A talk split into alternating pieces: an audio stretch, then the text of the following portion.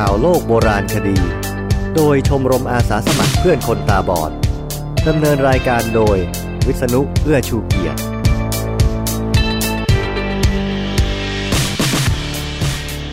สวัสดีครับ รายการข่าวโลกโบราณคดีครั้งที่ 97 นี้มีเรื่องโบราณคดีของไทยมากเป็นพิเศษนะครับ ส่วนหนึ่งคือ ข่าวการค้นพบการขุดค้น แต่อีกส่วนหนึ่งผมได้มาจากพิพิธภัณฑ์สถานแห่งชาติครับ เป็นส่วนหนึ่งในสูจิบัตรนิทรรศการพิเศษจากบ้านสู่เมือง รัฐแรกเริ่มบนแผ่นดินไทย ตรงที่เกี่ยวกับการค้าโลกในยุคโบราณครับ ฉะนั้นหัวข้อวันนี้จะมีไม่มากตามนี้ครับ กรมศิลป์ให้งบฉุกเฉิน ขุดแหล่งโบราณคดีที่ตรัง นักสำรวจพบฟอสซิลสัตว์ทะเลโบราณอายุ 290 ล้านปีบนผาหินที่กระบี่ มนุษย์อาจออกจากแอฟริกาเร็วกว่าที่เคยคิด แกนเชื่อมโลกการค้าในนิทรรศการจากบ้านสู่เมือง รัฐแรกเริ่มบนแผ่นดินไทย กรมศิลป์ให้งบฉุกเฉิน ขุดแหล่งโบราณคดีที่ตรัง มติชน 19 กรกฎาคม 2561 เมื่อวันที่ 19 กรกฎาคม Facebook สำนักศิลปากรที่ 11 สงขลา เปิดเผยข้อมูลและภาพของการดำเนินงานในโครงการสำรวจและขุดค้นทางโบราณคดี แหล่งโบราณคดี นาพละตำบลนาพละอำเภอเมืองตรัง จังหวัดตรัง โดยระบุว่า สืบเนื่องจากการพบแนวอิฐและโบราณวัตถุบริเวณคลองระบายน้ำฝายนางน้อย มู่ที่ 6 บ้านหัวถนน ตำบลนาพละอำเภอเมืองตรัง จังหวัดตรัง เมื่อวันที่ 4 เมษายน พุทธศักราช 2561 สำนักศิลปากรที่ 11 สงขลา ได้รับงบประมาณฉุกเฉินจากกรมศิลปากรให้ดำเนินโครงการสำรวจและขุดค้นแหล่งโบราณคดีนาพละ และได้ดำเนินงานดังกล่าว ระหว่างวันที่ 4 มิถุนายน ถึง 20 กรกฎาคม 2561 ผลจากการดำเนินงานขุดค้นในเบื้องต้น พบอาคารโบราณสถานจำนวนสองหลัง จากหลักฐานทางโบราณคดีที่พบ สันนิษฐานว่าสร้างขึ้นเนื่องในศาสนาพุทธ หลังแรกอยู่ในพื้นที่นาของนายจิต หนูเริก ตัวโบราณสถานเหลือเพียงส่วนฐาน และเหลือเพียงครึ่งหนึ่ง เนื่องจากได้รับความเสียหายจากการขุดคลองชลประทานเมื่อประมาณ 5 ปีที่แล้ว สามารถวัดขนาดได้ประมาณ 5 คูณ 4.9 เมตร โบราณวัตถุที่พบบนผิวดินด้านบน เป็นเครื่องถ้วยจีนร่วมสมัยอยุธยากำหนดอายุได้ราวพุทธศตวรรษที่ 22 ส่วนชั้นดินเดียวกับโบราณสถาน พบโบราณวัตถุประเภทภาชนะดินเผาเนื้อดิน ชิ้นส่วนพวยกา และชิ้นส่วนสถูปขนาดเล็ก ซึ่งพบเป็นจำนวนมาก คล้ายกับที่พบที่เมืองโบราณยะรังจังหวัดปัตตานี โดยไม่พบชิ้นส่วนเครื่องถ้วยจีน ร่วมกับชั้นดินโบราณสถานเลย โบราณสถานหลังที่สองตั้งอยู่บริเวณที่ดินของกรมชลประทาน ตัวโบราณสถานมีขนาด 2.05คูณ2.27 เมตร โบราณสถานที่พบได้แก่เครื่องถ้วยจีนร่วมสมัยอยุธยา ราวพุทธศตวรรษที่ 22 และชิ้นส่วนสถูปขนาดเล็กแต่เนื่องจากชั้นดินของโบราณสถานหลังนี้ถูกรบกวนจากการตักหน้าดินจากคลองชลประทานมาถม ทำให้พบสิ่งของสมัยใหม่ปะปนอยู่ในชั้นดิน จากการค้นพบโบราณวัตถุประเภทสถูปดินเผา คล้ายกับพบที่เมืองโบราณยะรังจังหวัดปัตตานี ที่ได้มีการกำหนดอายุทางวิทยาศาสตร์ โดยได้ค่าอายุอยู่ในช่วงพุทธศตวรรษที่ 14ถึง15 หรือเมื่อประมาณ 1,000 ปีมาแล้วทำให้เป็นที่น่าสนใจว่าโบราณสถานที่แหล่งโบราณคดีนาพละ น่าจะมีอายุร่วมสมัยกับเมืองโบราณยะรัง และเป็นร่องรอยศาสนสถานเนื่องในพุทธศาสนา บนที่ราบที่เก่าแก่ที่สุดในจังหวัดตรัง ซึ่งกรมศิลปากรจะทำการวิเคราะห์หลักฐานทางโบราณคดีในเชิงลึกเพื่อเผยแพร่ต่อไป นักสำรวจพบฟอสซิลสัตว์ทะเลโบราณอายุ 290 ล้านปีบนผาหินที่กระบี่ไทยรัฐออนไลน์ 13 กรกฎาคม 2561 ผู้สื่อข่าวรายงานจากจังหวัดกระบี่เมื่อวันที่ 13 กรกฎาคม นางเบญจาเสกธีระและนายนาราเมธธีระรังสีกุล ผู้เชี่ยวชาญด้านธรณีวิทยาจากกรมทรัพยากรธรณี พร้อมด้วยนายวีรศักดิ์ศรีสัจจัง หัวหน้าอุทยานแห่งชาติทานโบกครณี นายนิวัฒวัฒนยมนาพร กรรมการอนุรักษ์ วัฒนธรรมสิ่งแวดล้อม และศิลปกรรมท้องถิ่นจังหวัดกระบี่ ร่วมกันสำรวจบริเวณหน้าผาเขาอ่าวน้ำหมู่สองตำบลแหลมสักอำเภออ่าวลึก เนื้อที่กว่า 10 ไร่ เพื่อตรวจสอบซากดึกดำบรรพ์หลังชาวบ้านสำรวจพบซากฟอสซิล หอยสองฝาจำนวนมากที่อยู่ในสภาพสมบูรณ์ คาดว่าอยู่ในยุคเพอร์เมียน อายุหลายร้อยล้านปี โดยบริเวณหน้าผามีการขุดหน้าดินออกไป ปรากฏว่าพบซากดึกดำบรรพ์ต่างๆ เช่น ฟอสซิลหอยสองฝาจำพวกแบรคิโอพอดจำนวนมาก เป็นแหล่งดึกดำบรรพ์แบรคิโอพอดขนาดใหญ่ และสายพันธุ์อื่นๆ อีกราว 20 สายพันธุ์ เจ้าหน้าที่จึงเก็บตัวอย่างพร้อมบันทึกภาพข้อมูลอย่างละเอียด เพื่อนำไปทำวิจัย โดยผลการวิจัยจะนำมาให้ความรู้แก่นักศึกษาและชาวบ้านที่สนใจได้ศึกษาเรียนรู้ ด้านนายวีรศักดิ์หัวหน้าอุทยานแห่งชาติทานโบกครณีกล่าวด้วยว่า พื้นที่บริเวณที่พบซากดึกดำบรรพ์อยู่ในพื้นที่ทับซ้อนระหว่างเขตอุทยานและที่ดินเอกสารสิทธิ์ของชาวบ้าน เนื้อที่ไม่ต่ำกว่า 50 ไร่ ซึ่งหลังจากนี้จะทำการสำรวจรังวัดแนวเขตที่ชัดเจน และสอบถามข้อมูลจากชาวบ้านในพื้นที่ เพื่อจะได้เสนอให้กรมทรัพยากรธรณีประกาศเป็นแหล่งซากดึกดำบรรพ์ ตามพระราชบัญญัติคุ้มครองซากดึกดำบรรพ์พุทธศักราช 2551 โดยคาดว่าจะบูรณะเป็นพื้นที่แหล่งศึกษาเรียนรู้ และเป็นแหล่งท่องเที่ยวต่อไป มนุษย์อาจออกจากแอฟริกาเร็วกว่าที่เคยคิด ไทยรัฐฉบับพิมพ์ 19 กรกฎาคม 2561 ปัจจุบันหลักฐานที่เก่าแก่ที่สุดว่ามนุษย์เดินทางออกจากทวีปแอฟริกา คือสิ่งประดิษฐ์และกะโหลกศีรษะอายุเก่าแก่ประมาณ1ล้าน8แสนปี ที่พบในเมืองมานิซีแห่งประเทศจอร์เจีย แต่การค้นพบใหม่ล่าสุดของนักโบราณคดีจากสถาบันธรณีเคมีแห่งเมืองกวางโจวในประเทศจีน ได้ผลักดันความคิดใหม่ว่า จริง ๆ แล้วผู้บุกเบิกทางวิวัฒนาการอย่างมนุษย์ ได้เดินทางออกจากแอฟริกาเร็วกว่าที่เคยคิดไว้ นักโบราณคดีชาวจีนเผยว่าชิ้นส่วนต่างๆ ไม่ว่าจะเป็นก้อนหินแตกเป็นชิ้นเล็กชิ้นน้อย หรือเครื่องมือหิน รวมถึงสิ่งประดิษฐ์โบราณ 96 ชิ้น ถูกขุดขึ้นมาจากพื้นที่บริเวณที่ราบสูงดินเหลือง หรือโลเอส อยู่ทางตอนเหนือของเทือกเขาฉินหลิง ซึ่งเป็นแนวแบ่งเขตระหว่างภาคเหนือและภาคใต้ของจีน ได้รับการระบุว่าบางชิ้นมีอายุราว2ล้าน1แสนปี นอกจากนี้ยังพบว่ามีซากกระดูกหมูและกวาง แต่ยังไม่สามารถพิสูจน์ได้ว่ามีเครื่องมือสำหรับล่าสัตว์อย่างไรบ้าง อย่างไรก็ตามผู้เชี่ยวชาญทางโบราณคดีบางคนที่ไม่ได้มีส่วนร่วมในการขุดค้นวิจัย ก็มีข้อท้วงติงว่าบางครั้งธรรมชาติก็สามารถแปรเปลี่ยนรูปร่างของหิน จนทำให้ดูราวกับว่ามนุษย์โบราณสร้างเครื่องมือหินนี้ด้วยตนเอง ซึ่งบรรดานักวิทยาศาสตร์ต่างก็รู้ว่า หินในลำธารสามารถรับความคมได้ ขณะที่ผู้เชี่ยวชาญอีกกลุ่ม กลับมองว่าแหล่งโบราณคดีในจีนแห่งนี้ อาจกำลังกลายเป็นสถานที่สำคัญที่สุดในโลกไปแล้ว แกนเชื่อมโลกการค้าวรรณกรรมโบราณของกรีกโรมัน อินเดีย รวมทั้งจีน ล้วนกล่าวถึงการเดินทางของพ่อค้าจากโลกตะวันตกมายังดินแดนโลกตะวันออก โดยมีจุดหมายปลายทางที่จีน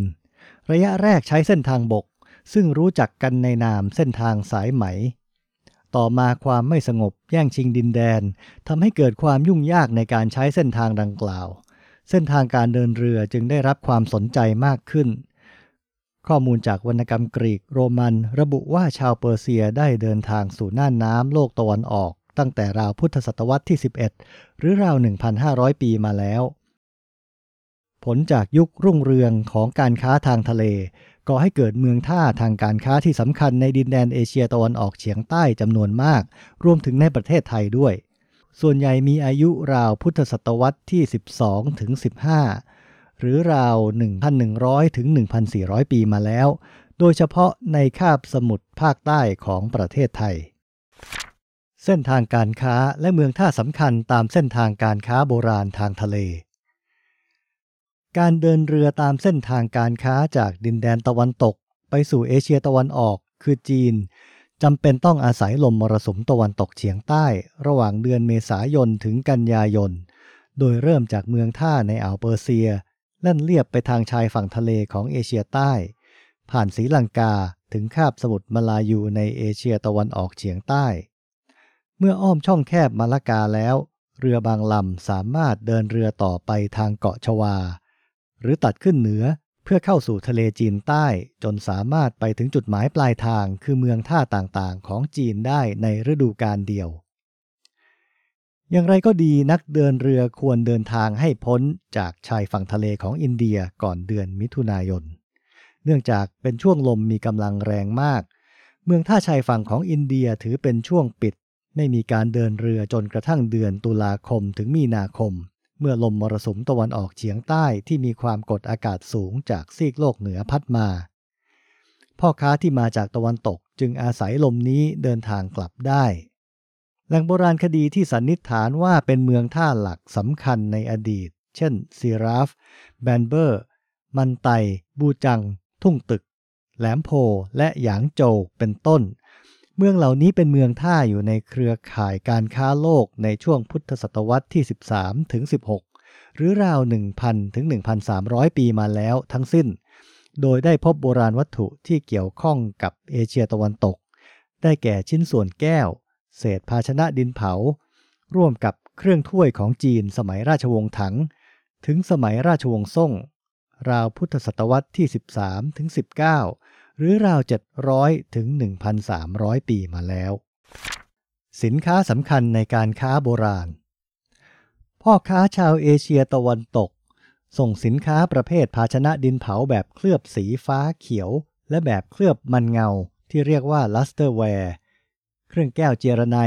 และแก้วเขียนสีซึ่งมีแหล่งผลิต เมืองบาสราซามารา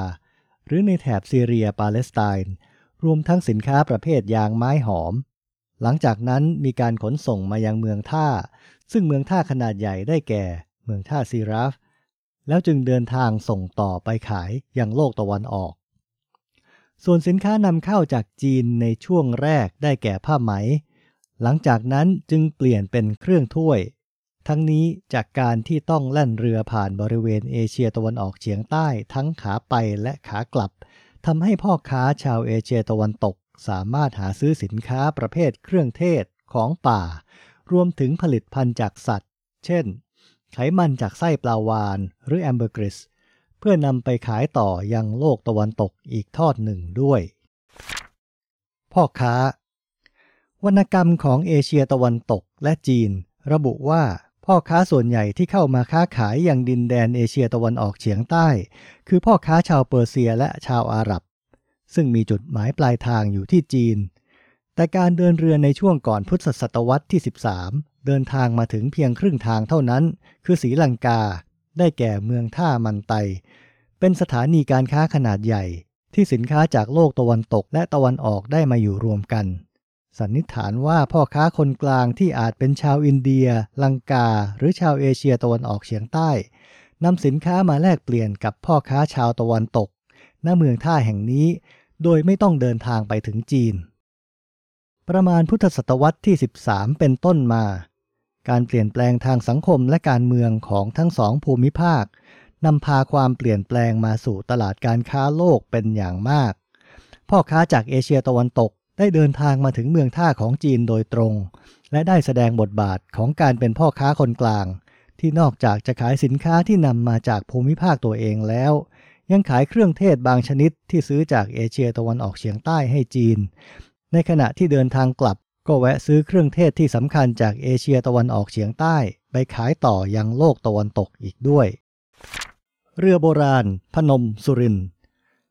การค้นพบใหม่ทางโบราณคดีที่สำคัญที่จะเป็นหลักฐานยืนยันถึงการค้าทางทะเล ระหว่างเอเชียตะวันตกและเอเชียตะวันออก โดยมีเส้นทางผ่านเอเชียตะวันออกเฉียงใต้นั้น เริ่มขึ้นเมื่อพุทธศักราช 2556 กรมศิลปากรได้รับแจ้งจากองค์การบริหารส่วนตำบลพันท้ายนรสิงห์จังหวัดสมุทรสาคร ว่าชาวบ้านพบซากเรือโบราณขณะกำลังทำการไถปรับพื้นบ่อสำหรับเลี้ยงกุ้งในที่ดินของตน นางพนมและนายสุรินศรีงามดีเจ้าของที่ดินเล็งเห็นคุณค่าทางประวัติศาสตร์ของเรือโบราณที่ค้นพบ จึงได้มอบที่ดินในส่วนที่พบเรือและบริเวณโดยรอบจำนวนสี่ไร่ให้กับกรมศิลปากรสำหรับใช้ประโยชน์ในการขุดค้นทางโบราณคดี และเพื่อการศึกษาทางวิชาการ ดังนั้นเพื่อเป็นเกียรติแก่นางพนมและนายสุรินทร์ศรีงามดีเจ้าของที่ดิน จึงตั้งชื่อแหล่งเรือจมลำนี้ว่า เรือพนมสุรินทร์จากตำแหน่งที่พบซากเรือโบราณพนมสุรินทร์ ซึ่งอยู่ห่างจากชายฝั่งทะเลทางทิศใต้ประมาณ 8 กิโลเมตร และอยู่ระหว่างแม่น้ำท่าจีนและแม่น้ำเจ้าพระยาทางทิศตะวันตกและตะวันออกตามลำดับนั้น เมื่อเปรียบเทียบกับแผนที่แสดงขอบเขตของอ่าวไทยในอดีตกับปัจจุบันแล้ว พบว่าในอดีตบริเวณดังกล่าวเคยเป็นทะเลมาก่อน ดังนั้นเมืองหรือชุมชนโบราณต่างๆ ที่ตั้งอยู่ตามแนวชายฝั่งทะเล จึงมีสถานภาพ เป็นเมืองท่าสำหรับขนถ่ายสินค้าและแลกเปลี่ยนกับเรือสินค้าจากดินแดนต่างๆ ไปโดยปริยาย เรือโบราณพนมสุริน จากอาระเบียสู่เอเชียตะวันออกเฉียงใต้ เรือโบราณพนมสุรินเป็นเรือไม้ขนาดความยาวประมาณ 25 เมตร จมอยู่ใต้ดินเลนลึก 2 เมตร ในแนวเหนือใต้ ในลักษณะเอียงทางทิศตะวันออก สภาพตัวเรือเสียหาย ไม้มีสภาพเปื่อยยุ่ยไปตามกาลเวลา แต่ซากเรือที่โผล่พ้นผิวเลน เผยให้เห็นแผ่นไม้กระดานเปลือกเรือที่ถูกผูกร้อยรัดให้ติดกันด้วยเชือก ลักษณะการต่อเรือเช่นนี้มีความพิเศษ โดยใช้เชือกทำจากใยพืช ซึ่งส่วนใหญ่เป็นเชือกที่ทำจากมะพร้าวยึดกงเรือและไม้เปลือกเรือเข้าด้วยกันนี้ เรียกว่าการเย็บเรือ อันเป็นเทคนิคการต่อเรือที่เป็นรูปแบบเฉพาะของชาวอาหรับ วัสดุที่ใช้ในการต่อเรือได้แก่กระดานเรือทำจากไม้เต็ง กงเรือทำจากไม้ตะเคียน และทับกงเรือทำมาจากไม้ตาลหรือไม้มะพร้าว ซึ่งในอดีตทั้งไม้ตะเคียนและไม้เต็งเป็นวัสดุที่นิยมใช้ในการต่อเรือในเขตเอเชียตะวันออกเฉียงใต้ โดยเฉพาะส่วนเชือกที่ใช้ในการเย็บเรือโบราณพนมสุรินทร์ ทำจากใยปาล์มชนิดหนึ่ง ซึ่งมีความคงทนมากหากแช่น้ำทะเลเป็นเวลานาน และใยปาล์มชนิดนี้ไม่เคยพบในเขตทะเลอาระเบียหรือทะเลอาหรับมาก่อน แต่เป็นวัสดุที่นิยมใช้ในการผูกยึดเรือในเอเชียตะวันออกเฉียงใต้เท่านั้น ความแตกต่างของวัสดุที่พบจากเรือโบราณพนมสุรินทำให้สามารถตั้งข้อสมมุติฐานได้หลายประการเกี่ยวกับเรือโบราณพนมสุรินที่อาจเป็นไปได้ว่า 1. เป็นเรือของชาวอาหรับ ต่อขึ้นโดยช่างชาวอาหรับที่ตั้งถิ่นฐานอยู่ในเขตเอเชียตะวันออกเฉียงใต้ 2. เป็นเรือของชาวพื้นเมือง ต่อขึ้นโดยช่างชาวอาหรับที่ตั้งถิ่นฐานอยู่ในเขตเอเชียตะวันออกเฉียงใต้ 3. เป็นเรือที่เดินทางมาจากต่างแดนและขึ้นล่องในแถบเอเชียตะวันออกเฉียงใต้อยู่เป็นระยะเวลานานพอสมควร เมื่อเรือเกิดเสียหาย จึงได้ใช้บริการของช่างอาหรับและใช้วัสดุในท้องถิ่นสำหรับการซ่อมแซม การกำหนดอายุเรือโบราณพนมสุริน นอกจากการกำหนดอายุจากภาชนะดินเผาแบบมีสัน อายุประมาณพุทธศตวรรษที่ 12ถึง16 ภาชนะแบบแอมฟอราอายุประมาณพุทธศตวรรษที่ 12 และเศษเครื่องปั้นดินเผาจีน อายุประมาณ พุทธศักราช 1350 ถึง 1399 ที่พบในเรือแล้ว ยังพบเมล็ดพืชทราย เชือก ซึ่งอินทรียวัตถุเหล่านี้เป็นหลักฐานสำคัญที่จะช่วยกำหนดอายุของเรือโบราณพนมสุรินลำนี้ได้อย่างถูกต้องและแม่นยำมากยิ่งขึ้น ด้วยการหาค่าอายุทางวิทยาศาสตร์ ด้วยวิธีคาร์บอน 14 ได้ค่าอายุอินทรียวัตถุ อยู่ในราว 1,200 ถึง 1,300 ปีมาแล้ว จึงสันนิษฐานว่าเรือโบราณพนมสุรินมีอายุอยู่ในราวพุทธศตวรรษที่ 13 ถึง 15 หรืออายุราว 1,100 ถึง 1,300 ปีมาแล้ว สินค้าและวิถีชีวิตบนเรือโบราณพนมสุรินเรือใช้ขนสินค้าและใช้เป็นที่อยู่ในเวลาเดียวกัน บนเรือจึงมีทั้งสิ่งของเครื่องใช้ของคนบนเรือ และสินค้าที่บรรทุกไว้ซื้อขายแลกเปลี่ยนกัน จึงไม่น่าแปลกใจที่จะพบวัตถุหลากหลายประเภท ซึ่งสามารถบ่งบอกถึงวิถีความเป็นอยู่ และสินค้าที่เป็นความนิยมของคนในช่วงสมัยนั้นๆ เป็นภาชนะดินเผาแบบแอมฟอราซึ่งพบมากในแถบยุโรป ตะวันออกกลางและอินเดีย สันนิษฐานว่าใช้บรรจุสินค้าที่เป็นของเหลว เช่น น้ำมันมะกอก น้ำมันดิน เหล้าไวน์เป็นต้น ภาชนะดินเผาที่ผลิตจากแหล่งเตาในประเทศจีน ได้แก่ไหเคลือบเขียว ผลิตจากมณฑลกวางตง มีเมล็ดหมากบรรจุอยู่ภายใน สันนิษฐานว่าน่าจะเป็นสินค้าจากท้องถิ่นที่ถูกส่งไปขายยังภูมิภาคอื่นๆเครื่องใช้ของนักเดินเรือ เช่น ภาชนะดินเผาแบบมีสันและแบบก้นกลม รูปแบบเดียวกับภาชนะที่ผลิตในท้องถิ่นในวัฒนธรรมทวารวดี พบเป็นจำนวนมาก โดยมีร่องรอยคราบขม่าวควันไฟที่ก้นภาชนะ สันนิษฐานว่าใช้สำหรับหุงต้มอาหารภายในเรือ นอกจากนั้นยังพบภาชนะขนาดใหญ่คล้ายโอ่งน้ำภาชนะดินเผาแบบมีพวย เชือกทำจากหวายถักและไม้ เชือกขนาดใหญ่สันนิษฐานว่าใช้ยึดโยงใบเรือ เชือกขนาดเล็กที่ผูกติดอยู่กับหูภาชนะดินเผา อาจใช้ยึดให้ตั้งวางอย่างมั่นคง กระดูกหรือเขาสัตว์ที่มีเส้นหวายสารรัดลักษณะคล้ายด้ามมีดโบราณ วัตถุอื่นๆ เช่น แท่นหินพร้อมหินบด ขันโลหะกะลามะพร้าวเจาะรูเป็นต้น อันหนึ่ง การดำเนินงานโบราณคดีใต้น้ำของกรมศิลปากร ได้ค้นพบซากเรือโบราณหลายลำในบริเวณอ่าวไทย แต่มีอายุไม่เก่าไปกว่าเมื่อ 400ถึง500 ปีมาแล้ว ดังนั้นหากข้อสันนิษฐานเบื้องต้นที่กำหนดอายุเรือโบราณลำนี้ว่า อาจมีอายุราว 1,200 ถึง 1,400 ปีมาแล้ว จะเป็นหลักฐานเรือโบราณที่มีอายุเก่าแก่ที่สุดที่พบในประเทศไทย และในภูมิภาคเอเชียตะวันออกเฉียงใต้ โดยเป็นเรือสินค้าในเส้นทางการค้าโบราณ ระหว่างทะเลอาหรับ และทะเลจีนใต้ ออกเดินทางจากเมืองท่าเมืองใดเมืองหนึ่ง และแวะพักขนถ่ายสินค้าตามเมืองท่าในภูมิภาคเอเชียตะวันออกเฉียงใต้ รวมถึงเมืองโบราณในวัฒนธรรมทวารวดีที่ตั้งอยู่ในภาคกลางของประเทศไทย ที่มีแม่น้ำท่าจีนเป็นเส้นทางสำคัญ เชื่อมต่อกับทะเล นำพาสินค้าจากต่างแดนเข้ามาสู่เมืองในลุ่มแม่น้ำภาคกลาง และเป็นเส้นทางนำสินค้าจากเมืองเหล่านี้ออกสู่ทะเลด้วย ปัจจุบันโครงการศึกษาเกี่ยวกับแหล่งเรือโบราณดังกล่าวดำเนินไปแล้วเพียงหนึ่งในห้าส่วน แต่ทำให้นักโบราณคดีได้รับความรู้อย่างมากมาย เกี่ยวกับการค้าทางทะเลของโลกยุคโบราณ